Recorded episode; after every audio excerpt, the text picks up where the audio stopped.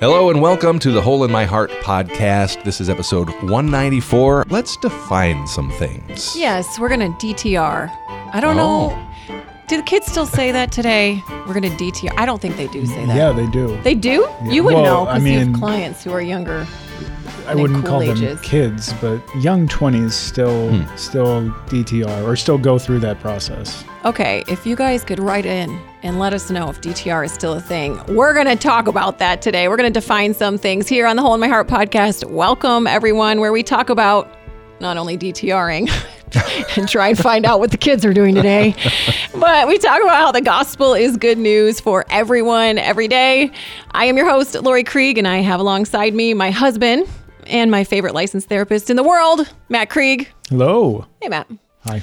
And I also have with me the ever faithful and most professional radio voice among us, producer Steve. Hi, guys. Is that the professional radio voice? Probably He was talking earlier about wanting to do different silly voices. voices. Yeah. So I probably should have just been like, "Hi guys," or something, It's you know, like Stitch silly. from Lilo You're and Stitch. right. Okay, guys, I really, truly can't wait for you to hear this episode today where we're going to define some terms. Now, what I mean by when I say define some terms or DTR, whatever, um, but we talk about things like LGBT, we talk about God's design for marriage, we talk about core needs. And so, whether you're listening sequentially and you're like, you guys have already referenced some things, and I'm like, what do you mean by that? This is the episode to go back to. God willing, hopefully, we'll cover a lot of the bases today. Uh, when you're wondering our perspective on some of these things, hopefully, it's clear just from the context of the episode you're list- you listened to before this one. But if not, we want to make sure that you understand. So, before we dive into defining some of those terms, some of those things that we believe, uh, we, of course, want to hear from you, our audience, and God willing, next time we're actually going to hear your voices, but we're just snagging some uh, answers that you guys wrote, uh, whether you are a part of the Hole in My Heart podcast Facebook page. Yes, we're still using Facebook, but you guys, if you search Hole in My Heart podcast, you can ask to join and answer a couple of questions, and then I'll let you in and you can join the community that is there and answer the question of the week. You can also friend me on the Facebook too, and that's where I post it. Okay, but in the theme of defining terms, the question is what is your favorite or least favorite word? Matt, we're going to start with you. Yes. Well, I loved what Natalie said. Speaking of the youths, The youths. the youths, um, Natalie said that her current least favorite word is slay with an E. So S L E Y. oh. Um, apparently, it's something that her teenagers say. I'm assuming it's just a, a term that is showing excitement or how cool something is. I don't know. I think it is more like we're gonna slay. Like, what did she oh, use it in the? What kind of? Oh my goodness, we just, sound so she old. just Keep said going. she's the mom of a teenager. Maybe I'm turning into my own mom. so I, I don't know. I'm gonna assume it just means like yeah they slayed something. It could be one of those carriages that's drawn by horses but goes in the snow. I think Yeah, that's the an teens are talking about that. Yeah, right. No doubt. I don't know. but uh, the, the reason I actually picked Natalie's was because of her favorite word, which is the combo that only seems to exist in the Bible loving kindness, which is that chesed Yeah. um, word that is used for God that is kind of indescribable, um, unexpressible, which is actually the book by Michael Card that talks a lot about that word hesed and loving kindness. Oh, thanks for bringing that up. That's bringing back some good memories. Um, guys, if you're listening and you want to hear more about that, it's spelled, at least in English, H E S E D. But if you search my name, Laurie Krieg, with Michael Card, you'll find the episode that we did with him. And Matt was wrecked. You were super wrecked by that book and that conversation. It was great. You remember that one, Steve? Mm, yes, I do. All right. That's great. But words. Oh, right. Which uh, individual audience member, which word did you like? I liked what Caroline said. My least favorite word is rural, uh, which yeah. reminds me of an episode of 30 Rock where a character had been in a film called The Rural Juror. which is just fun. It's just a fun like word comedy. I really like the rural juror, but she said it, it. I don't like it because it's just hard with the double R's there. It's difficult to say uh, together. She said my favorite word is morning because I love mornings, not like morning like weeping, but like in the in the morning, first part of the day, it makes me think of coffee, a fresh start, and seeing people I love for the first time in a day. Oh, and I am darling. not really a morning person, but that gave me a really good perspective on mornings. So thank you, Caroline. I love that. I appreciated what Esther had to say because it made me laugh. She said, My favorite word is floofy, which I'm not exactly sure if it's a real word or not. Even that alone, you had me at not sure if it's a real word or not because I love that. It is now. It is now. but when I get to pet dogs and they're super fluffy, it's not enough to say fluffy. One must emphasize the word to describe it correctly. Floofy. And we have a floofy dog. She is a St. Bernard poodle, and I am going to call her Floofy now. Okay, we do need a sidebar though, because since Matt and I were first married, we have had arguments about definitions of words and how you say words, and the amount of times that we pull up dictionary.com and try and have to listen because I'll be like, no, you say it this way. No, you say it that way. Including this morning because we were talking about recording this episode. And I said, I think my favorite word, because I said last time my least favorite is exercise because I don't know how to spell it.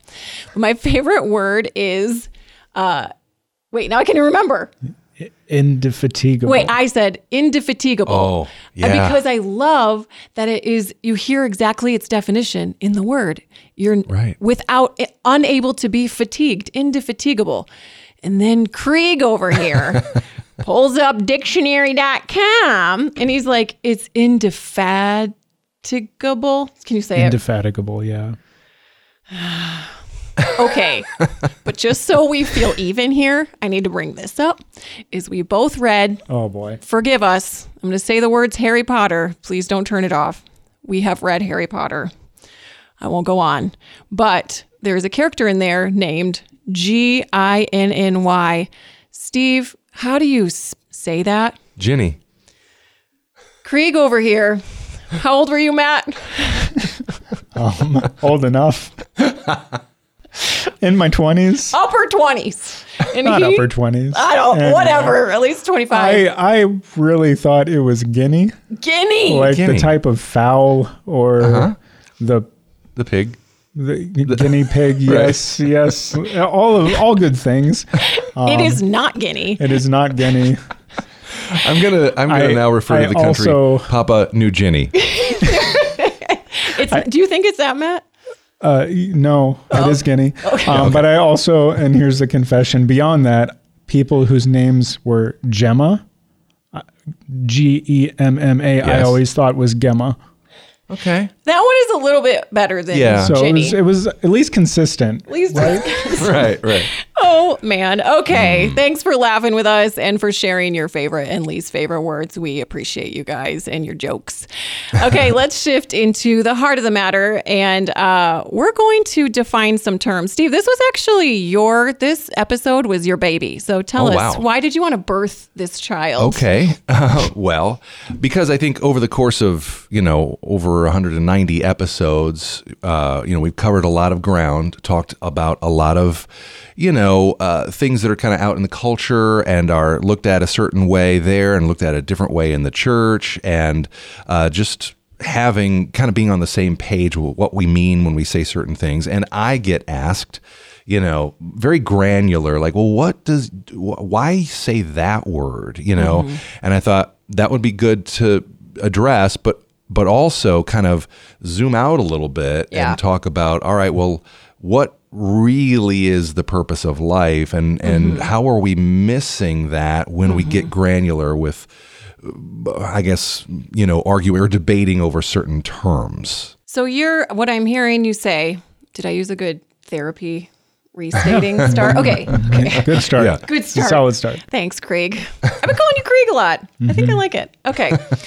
Uh, so I hear you saying, really, this episode is defining some of the minutia, but it's also we're get kind of getting the philosophy of what we believe here at the Hole in My Heart podcast, just because it can be confusing and. It's it's hard to listen and trust people if you're like, oh, I don't know if you're going to lead me astray. And so we want to be really clear and and hopefully as biblical and gospel centered as we know how. Is that accurate? Yes. Yes. Okay. All right. So, Steve, why don't you pitch us? Where, where should we start? Well, what's the purpose of life? I I loved how you talked about that, you guys, in your book. Yeah. um, because I think um, it it plays out in our relationships. Yeah. And uh, and so if if we are kind of like remain centered on the real true purpose of life, then that helps in those um, everyday kind of Yeah. working out of it. Right. So this has become, as I've been speaking, and Matt's been speaking around for the last eight ish years on the subjects of sexuality, especially LGBTQ, I'm realizing how important it is to talk about why are we even here before we talk about sex and marriage and blah, blah, blah. And so uh, usually when I ask the audience, they'll say, uh, it depends on the age. Often it's like, well, just you know, have a good life, love Jesus, love people, be an image bearers, or if they're, you know, more reformed or something, they'll sit, quote parts of the Westminster Catechism to give love God and give him glory and enjoy him forever, something like that, mm-hmm. which is great. And it's good to know those things, to have those answers. But I like to simplify because we live out of what our heart and our mind believes. So the best way I can simplify it is what I tell my six year old when she asks, why do I have to go to school? and I want to say, because I'm a tired parent, so you can get a good job and get out. I mean, yeah, I do. I'm a sinner too. Um, it's something that's real. Isn't that relatable, Matt? I mean, I don't know that I'm thinking that they can get a good job and get out quite yet, Oh. but one day. All right. Well, I'm a little bit more sinful than Matt. So, anyway, what I said when I swallowed that retort is I said, Juliet or Juju, our six year old, I said, Juliet, God gave you with a good, a good purpose. And his desire for you is to work with him to push back the darkness and bring in the light. Because we've talked with him from the beginning, this for for a long time now, that the world was good and then there came evil and we work with each other with fellow Christians empowered by the Spirit. Now, I didn't say all of these words to a six year old, but I did say your job is to push back the darkness and usher in the light. Another like theological term for that is to um, advance the kingdom of God. Another way, thing that we could say, um, because, okay, so let me just restate and say it a little bit more higher theology for those of you who are listening and are not six. the world was good. Satan and we chose sin, and that invited evil in the world. But the whole Bible and the whole gospel is about God's redemption plan. And we don't just sit back and hang out until Jesus comes back and makes it new. We partner with the Holy Spirit and with the church to advance the kingdom of God and so that they can be included in this thing called being a part of the family of God. Another way of saying it is our job is to be one with God, one with the church, and invite others into this oneness. One with God, one with the church, invite others in. What do you guys think about that? Well, I think that's I think that's key, especially when we that now you know look at how that plays out in relationships. Huge. Um, it starts with you know where we're at with God, and then Yeah. moves to the horizontal. I guess that would lead me to ask: So, what does that look like in uh, marriage? You know, or Yeah. singleness, or you know, like in in taking that that design, that oneness idea into our relationships. So, the reason, thank you, I'm going to get there in one second. The reason that it's so important to start with what is the purpose of life is because I've been asked since day one of really trying to engage in apologetic for God's design for marriage. The pushback I'll get is okay, well, if God's design for marriage is between a man and a woman, how do you solve the loneliness problem for people who are attracted to the same sex? And if we are saying the purpose of our life is to find our person, to find mm. God's opposite sex person for us and make Christian babies and tithe and die, A, that's a boring life. B, that's not God's design for life. C, how are you going to answer the loneliness problem? And the way that we answer that is well, you are going to be unified with God, with each other, and invite others into this oneness. That's the goal. And then we ask the question well, what's the mode God wants you to do that mission to make disciples? It's married or single. Them's the options. And God's design for marriage is between, this is what we believe, we're talking philosophy of what we believe here, is between a man and a woman in a one flesh covenant union for life. Mm-hmm. Now, why we believe that is because marriage is not about you, it includes you. You can be sanctified through it and you can be blessed through it. Same with singleness. We'll get there in a second.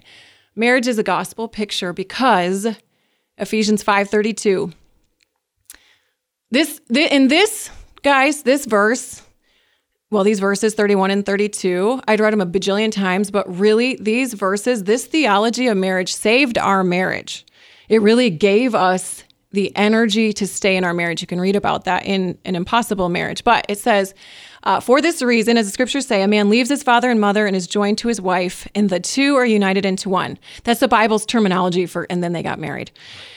they don't ever say, and then they got married. It's the two are united into one. This is a great mystery, but it's an, an illustration of the way Christ and the church are one. It, I don't know what, it was the Holy Spirit that hmm. when I was wrestling with staying in my marriage, I could argue against God's design for marriage, but I couldn't argue for God's design for marriage until I read this and the Holy Spirit really illuminated it to me hmm. is marriage has to be different between a man and a woman because God is so different from us. So the differentness of our gender. Yeah. Yeah. Is critical. So how different is God from people? Quite ontologically different. Yes. And then what's the verse I always quote when I say this? Oh man. It's You're Ephesians on 1. spot. He's far above Every ruler and principality. in power and authority. Yeah. Not only in this life, but the life to come. Matt's heard this shtick quite a few times. So God is far above every ruler and power and authority, and yet we are made out of dust. And yet the entire Bible could be summed up in four words God will marry us. He hmm. wants to be one with us. So he didn't just be like, oh, that seems good for people to get married. Look at all they have sexual organs. Oh my goodness. They have sexual organs. They're going to do things with them. Uh, we better put this thing on lock. right? No, no, no. He created it. his idea. It was his idea, and not because God's, I don't know, like a sex addict or something weird. He said, I want to have pictures of my love and pursuit of people all over. That when men and women, as different as they are from each other, which what are, what are my jokes there, Matt? all men are they like lows, they all- Football. football, and Scratching. scratching and burping, right? All men and all women like Stanley cups and yoga pants, and you know we're so different. Did you just Women say be Stanley shopping. Cups? Okay, Matt, do you even know what a Stanley Cup is? Yeah, from The the, hockey- NHL, the No. hockey trophy, the greatest trophy in sports. There's I'm saying it right, right? There's these huge cups that women are carrying around that are like 60 bucks that they fill with water and it's like mom and 20 something. oh, it's like a. Nalgene bottle type of thing. Yeah, Or Nalgene was of the 90s. Yetis are of the earth thousands. Oh my word, you guys, we are aging ourselves. No, it's like I gotta have my Stanley Cup, and it is not hockey. Yeah, oh no, my I got all excited when you started talking Stanley Cup. I'm like, what? What is happening? we digress. Okay, so men and women are very different. Clearly, I'm like, no, Matt, not hockey, because only men like hockey. But hockey, though. Okay. But when we, we're losing it. When we die to self, if God has called us to marriage, to be one with our opposite sex spouse, we are showing the world, our kids, our neighbors, people in the grocery store, how Jesus died to be one with us. Marriage is a gospel picture, but so is singleness. For our single friends who are listening, you show us a picture of eternity. Nobody is going to be married in heaven except for all of us to Jesus, which I don't even know how to say that, but whatever. I don't even know what that's going to look like. But there's going to be no marriage except that, the marriage to the Lamb. And so when you, dear single friends, are so unified with your brothers and sisters uh, on here on earth, and, and brothers and sisters, these are not, you know, sexual partners, these are brothers and sisters, and you are so unified with God that when I meet with some of my single friends who are um, really living this out well, I, I can almost see God, Jesus, with them when they talk to me. So you show us a picture of the gospel of dying to your sexual desires, because I'm assuming you have those too, um, to show us a picture of what heaven looks like. And then, though, what about sex? What's the purpose of sex? So we believe it's reserved for marriage. And we believe if we're following, okay, here's the purpose of your life to be one with God, one with the church, invite others into this oneness. And if God calls you to marriage, our dear friend Kat, she'll be like, You ain't owed that. You ain't owed that. or you don't deserve that. I know. Some people might be like, ah, it's terrible, but um, you're not owed that. Um, but if God calls you to marriage, then ideally he has called you to have this sexual relationship, but not because that's what you have to do, because you just have to. You're telling the other person, and you're also being told through that other person in this holistic union. It's not just a bodily thing. If it's a bodily thing, you're doing it wrong. That this is how much God loves you. I don't know how we can film that, guys.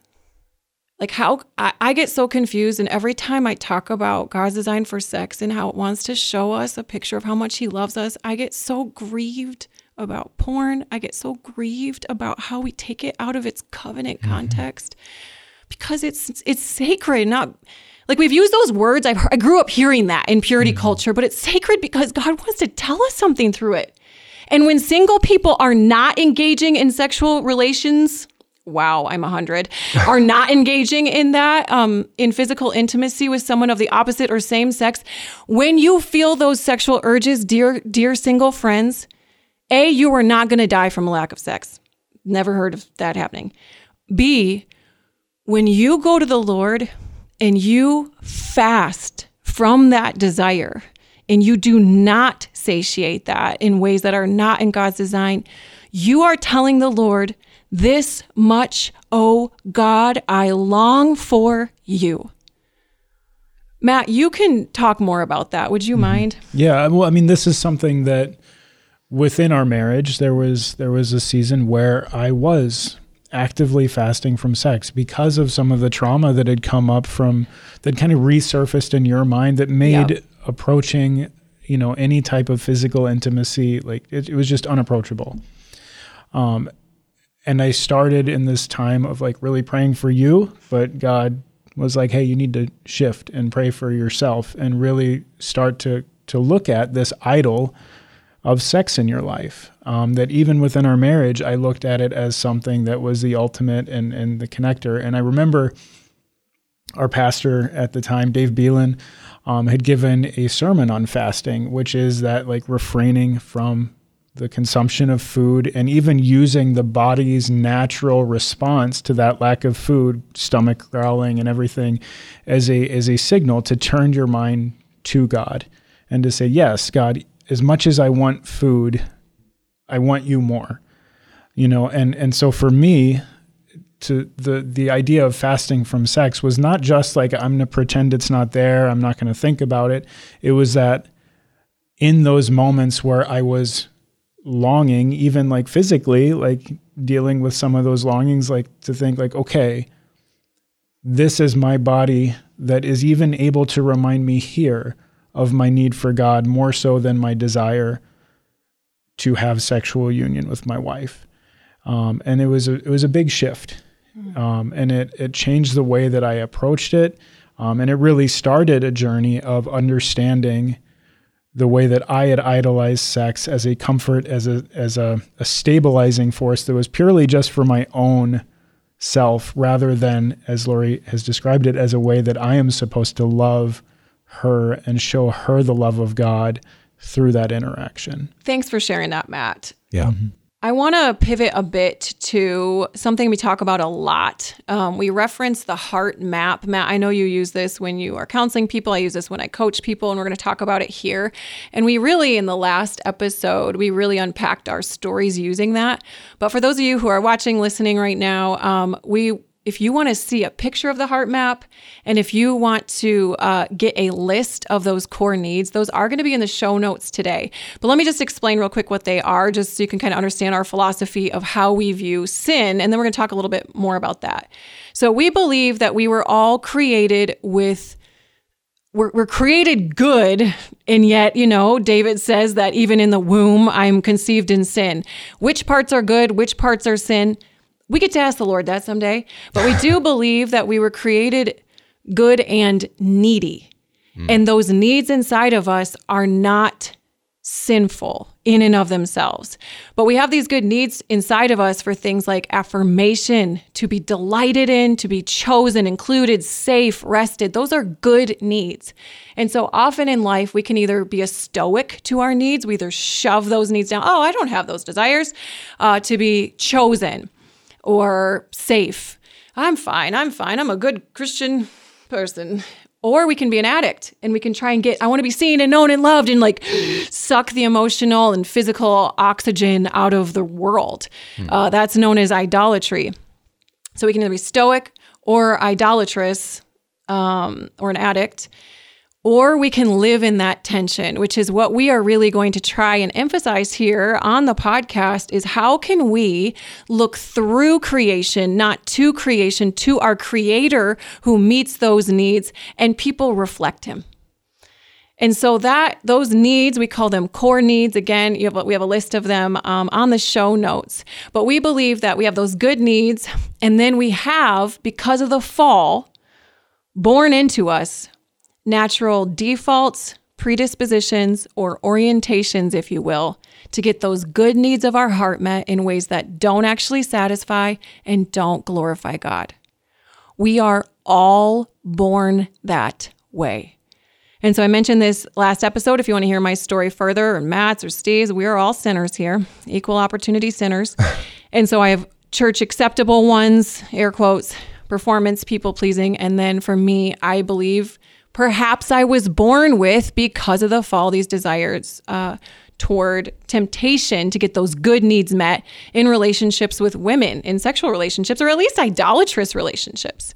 Um, so that's a big premise. So if you hear us talk about needs, if you hear us talk about core needs, if you're curious how we interplay that with sin, um, that's how we do it. Anything to add, guys? Yeah. So the d- defining the the the term you're defining here is sin, Yeah. um, and then the also well, I guess dignity and depravity. you Mm, you know, unpack we're, that a well, little bit more? we're created in God's image. Yep. We're created, and He put these uh, needs in us, these cravings, Yeah. to uh, hopefully, you know, draw us to Him. Right. But we go to, like you said, created things Yep. instead with those needs, and so um, there is the you know dignity of being made in His image, and the depravity that we have this sin nature since the fall. Yep. So. Um, Yeah, that tension. talk a little bit about the difference between temptation and sin because i think a lot of times we feel guilty or shame over temptation and at what point does that become something that we actually should feel guilt in our conscience over Yeah, Matt, I'm going to toss that to you. Yeah. Well, this this is something that I often will go to to James chapter one, um, where it talks about, hey, when we're tempted, don't let us say God is tempting us. Um, instead, it's our own evil desires, um, which is the word epithumia, um, which can actually mean like idolatrous desire, passionate desire, overt desire. It's really the thing in of itself is not evil. Um, it's just misordered. okay Um, and so you've got this desire that has been misordered that leads to temptation, and then in that temptation gives birth to sin. Um, sin is the action of of moving towards something. So if you think about this evil desire as kind of an octopus that has like squirted an ink cloud, it's like I know there's an octopus there, but I can't really see it. I can't really understand it that well. Um, temptation is like if you see a tentacle come out of that ink cloud and start reaching toward a rock. It's like you can. That's that's temptation. It's like you can follow that temptation, and it's grabbing towards something. It's grabbing the rock, which would be sin. Um, but temptation is not sin. It, it's something that we're drawn to, but we're not yet acting with. Um, so, example, um, if you think about, you brought up porn, Laurie. Um, porn is is obviously sinful. The the act of of lust and and the you know that interaction of looking at pornography is something that would be sinful. Wait, for those of you who are listening and you're like, that's not obviously sinful, because there are people who believe that. We're pointing to uh, Matthew 5 when we say it's, it's obvious to us because uh, Jesus says, uh, if you even you look, even look at a woman with lust in your heart or that consumptive desire, and that's not just strictly women or men or what, really whatever, but um, that is the same as adultery that's what we believe, mm-hmm. speaking of philosophy. So to us, it mm-hmm. is obviously sin. So yes, thank you for that clarification. But to to have someone come in and and it's not like you just wake up one day and you're like, I know, I'm gonna go look at pornography. That'll make my life better and that'll be really good for my marriage. Like Or or, singleness. or singleness or anything. But like Yeah. people don't wake up and just all of a sudden think that. You know, there's usually this kind of down downward sloping trajectory. It's like I step closer and closer and closer to it.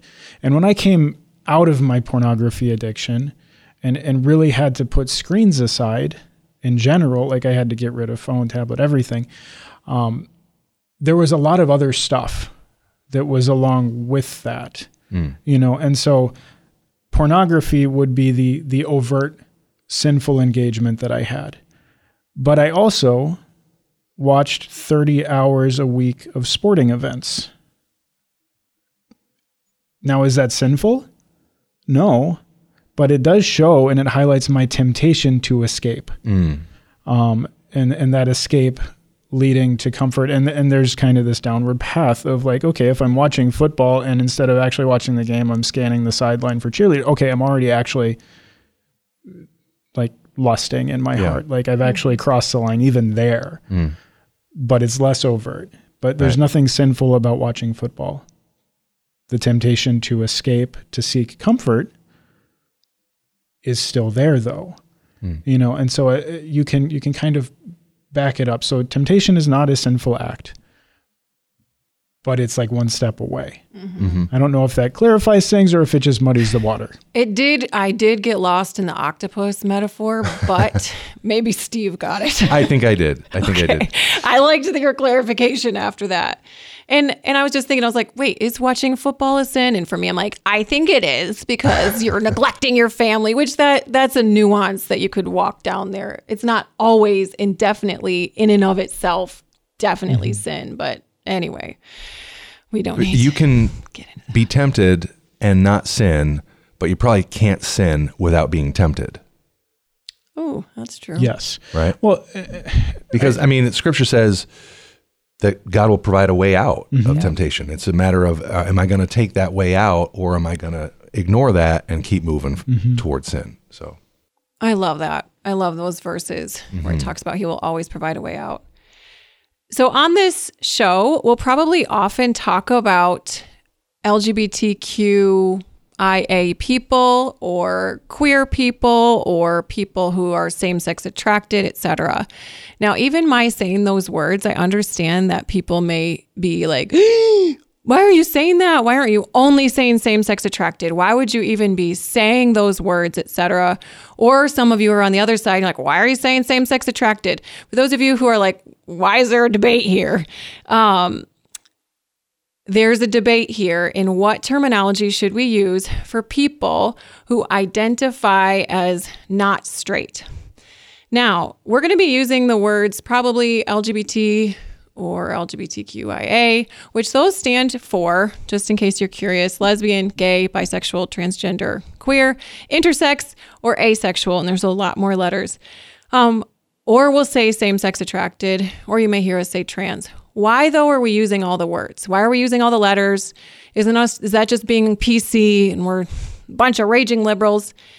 Here's how we view it our job as believers is to A, practice hospitality, And in order to practice hospitality, I need to be able to be hospitable and to use the language that a friend I'm meeting is using about themselves. That's going to give me the relational equity to talk I mean as a friend, basic. And and hopefully heart to heart to like really get to know each other. Um, and I'm not assuming everyone who identifies as LGBTQ is definitely not following Jesus. I'm just saying, let's practice hospitality. Uh, this is maybe a bigger reason why we use this terminology.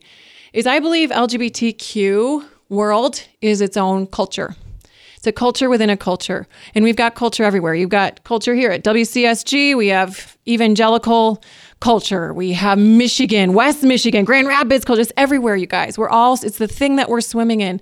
And there's then artifacts within hmm. this thing we're swimming in, like WCSG. You've got your logos, you've got your language, you've got your cameras. Like culture in and of itself isn't bad, but we need to learn how to engage culture so that we can talk heart to heart. So if LGBTQ culture is a culture, sorry, I keep saying that word, um, and we want to be effective friends, missionaries.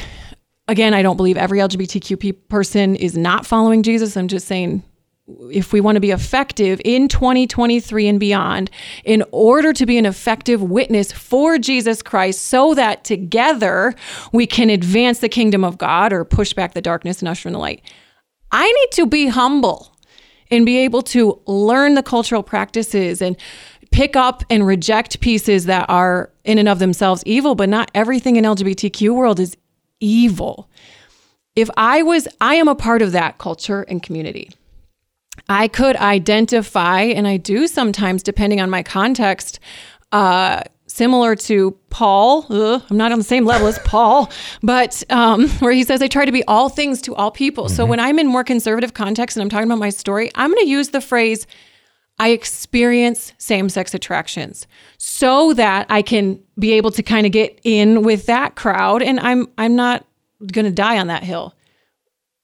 But if I'm in more LGBTQ where people are saying this is how we identify, I'm going to use that language in order to um, be heard. Matt, you have yeah, a thought. Well, and it, I, I'm going to say like, as you're doing that, it's not just so you can be quote unquote in with that crowd. I think it's removing barriers from them mm. to understand you. Yeah. You know, if if you go into a hyper conservative situation and you say I am gay, right? They might be picturing the the most extreme um you know, like whatever stereotype that they have that that might actually be very inaccurate to right. to the way that you actually live your life and then vice versa if you mm-hmm. go into a more a more liberal community or within the LGBTQ community and you say I'm same-sex attracted that can be a trigger for them to think like, oh, this is an ex-gay narrative that I need to be straight in order to be saved, and and that's not what you mean, and therefore changing the words that you use based on the context allows you to be more understood. So it's not just about being like liked by this crowd or in with this crowd. It's yep. it's how do you promote a true understanding of of where you're coming from, what your experience is, and then what your goals are. Thank you, Matt. That was really dignifying to me too, because I can forget about myself. So thank you for yeah. sharing that. I have a quote um, here. I'm giving a talk tonight actually on this cultural aspect of LGBTQ. So maybe we could stop fighting about words.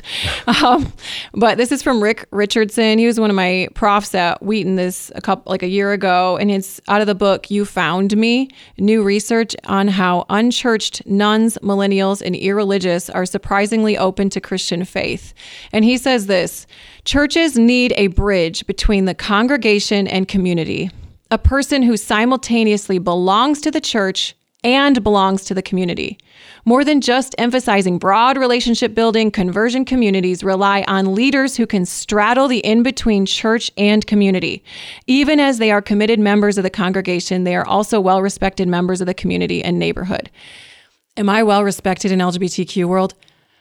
Not for those who are not following Jesus. And I'm sure there's some who are and who would be like, not Laurie, but this is a hot topic that I am I'm straddling several different hemispheres. Bottom line, when you're hearing this language, Paul talks about I'm telling you, church, to stop fighting about words. This is not a hill we on the Hole in My Heart podcast are going to die on when it comes to using language. When we use language that the audience can more willingly hear, we're going to use that. We don't believe that that's a gospel issue. The ba- the hill we are going to die on that I actually believe is a gospel issue is God's design for marriage. I will fight that battle. I'm not going to try and go fight on purpose, but that's one that I think Christians would be um, wise to care more about than the hospitality layer and uh, missional layer of using language that can be heard. Steve, as someone who's not us, how is this how is this landing with you? Well, I think I would imagine maybe somebody listening or watching uh, may want to talk about the word identity Yeah. because identity is important, it's significant, and it's Yep. it's it's a big word right now in culture. And how do you identify? And um, and I think again, like you're saying, at this level, What's this? What are you talking about? Uh, you know, gay or straight, Yeah, yeah, yeah. At the sexual identity level. right? Uh huh. Um, like we need to zoom out mm-hmm. and again get to made in God's image, dignity, mm-hmm. sinful depravity. Like mm-hmm. that's our identity. Like we've already covered that. Yeah. Um, and so what we're covering now is more about, like you're saying, how how you know how we approach the mission and how how we approach community and hospitality. That's really good. I really appreciate that, Steve. So, so to maybe clarify on that, Yeah. my primary identity, Matt's primary identity, Steve, everyone listening, if you are submitted to Christ, we believe that our primary identity is Imago Dei, is made in the image of God. And if you are following Jesus, then it's 1 Corinthians 1.30 and there's other spots, but that we are in Christ. We are new creations. Our old self is gone, our new is here. So that's our primary identity. We do also believe, again, to be clear, that there are two genders. There's male and female. There's two, uh, like, that's how people are born. Now, are there people who are born intersex? Yeah, there's somewhere their genitalia is ambiguous and they're chromosomally ambiguous, and doctors do pick. It's a very, very, very small percent of the population, but that is, and I would say, a a product of the fall that's not God's ideal but I'm also covered in the fall as well. So that's not a only only uh, intersex people. Now there's people who wrestle. Now what it means to embody male and female like wh- what's the ideal female and ideal male? If you guys want to just tell if you're that person go ahead and tell us. Barbie and john wayne? I don't know. That's not what we believe. We believe that there's e- expression within that. Um, but then there's more identities. There's marital identity. There's ethnicity race uh, this sexual identity. We do believe god's ideal is heterosexual is to be attracted to but when i say heterosexual I was thinking about this actually in the middle of the night. I was like, are we going to talk about this on the podcast? It's not enough for you dudes to just be attracted to women. The ideal for you is to not be attracted to anyone outside of your spouse ever, right? Right. Y'all are busted too. it ain't just me. so we have that sexual identity. We have familial identity, mom, dad, vocational identity, teacher, coach, doctor. And then there's more Republican, Democrat, dog mom, Star Wars nerd. Is that one of your primary identities, Matt? Oh, yeah, absolutely. But here's the point I will make we need to submit all of these identities to Christ, whether that's our sexual identity, heterosexual, not straight, LGBTQ, being a mom, being a white evangelical in America, being an American. Am I submitting all of my identities to Christ and letting Him sift out the garbage because there's garbage in all of it? Mm-hmm. I think that word submit. I think it's it, that's key. Key. That's primary. Um, because we do we think of ourselves as this is how I want to define myself. Well, like, have you brought that to the Lord? Have you submitted that to Him you know? Daily. Right. Okay. We have a lot more that we want to define, but let's just pick one more. Steve, I'll let you Oh, pull out of the hat. Okay.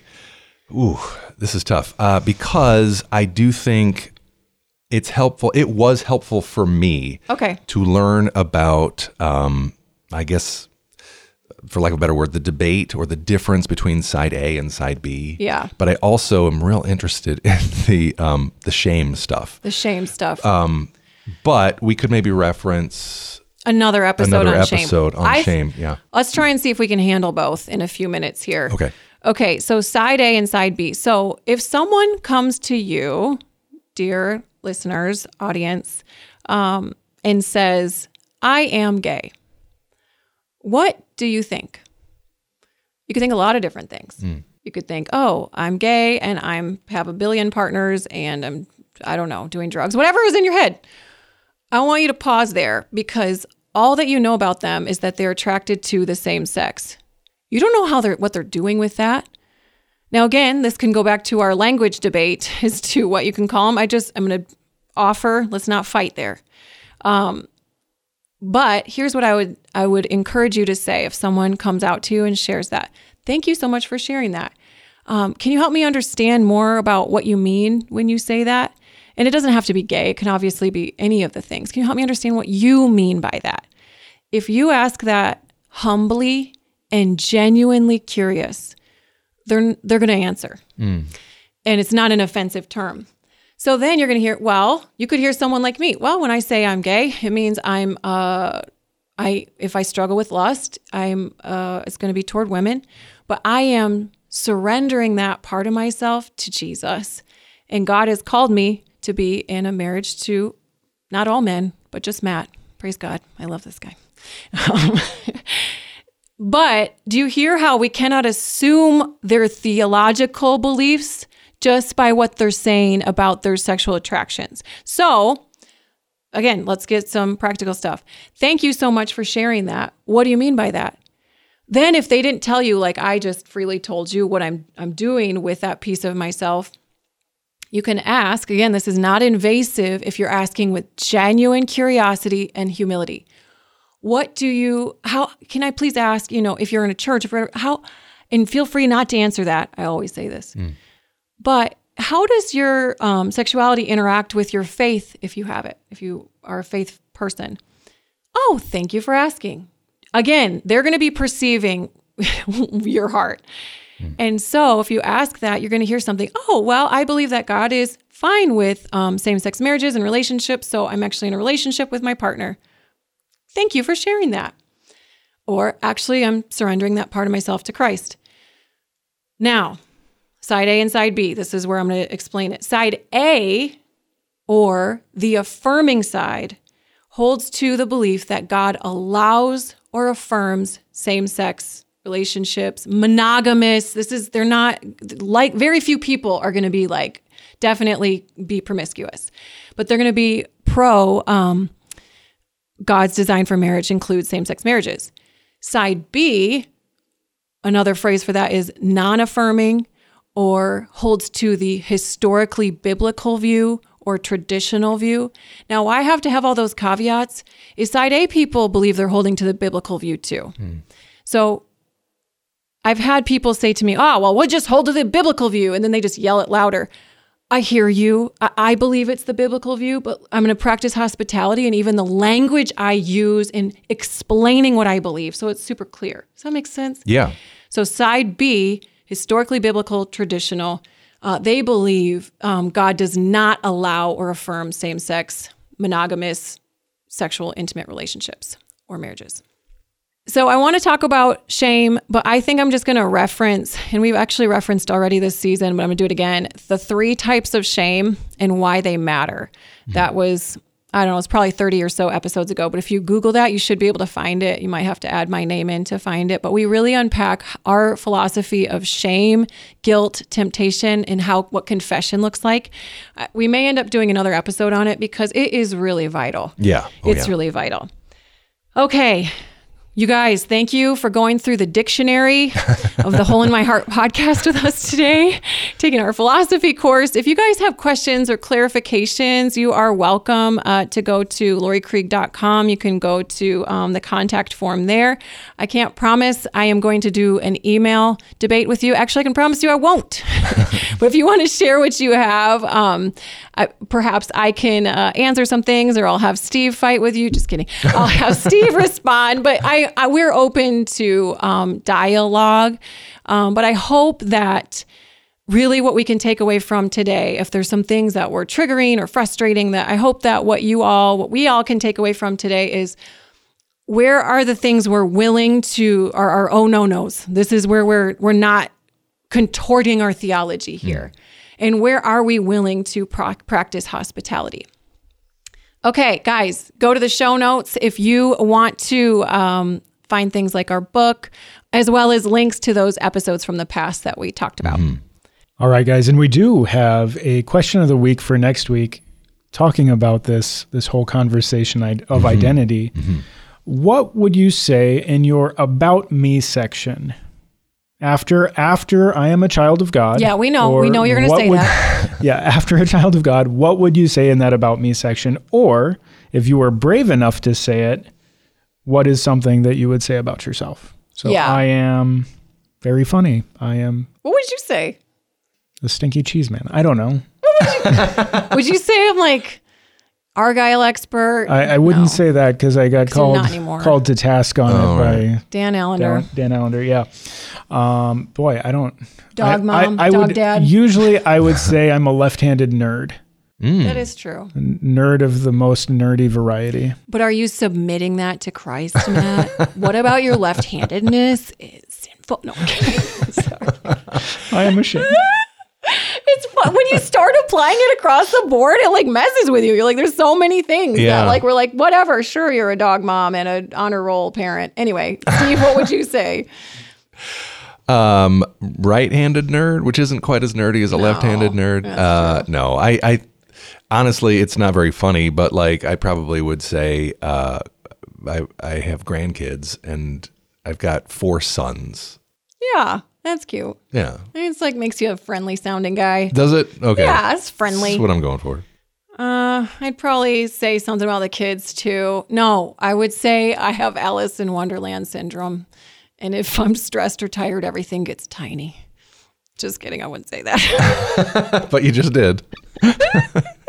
it's just so such a dumb, boring, random thing that I just think that'd be funny. Okay, we want to hear you guys, your better ideas than ours. Um, and hey, just an FYI, if you want to watch this episode because you're listening, visit us on YouTube. Just search Hole in My Heart Podcast. And if you're watching this and want to listen, search it on all the Spotify's and things. You guys know what to do.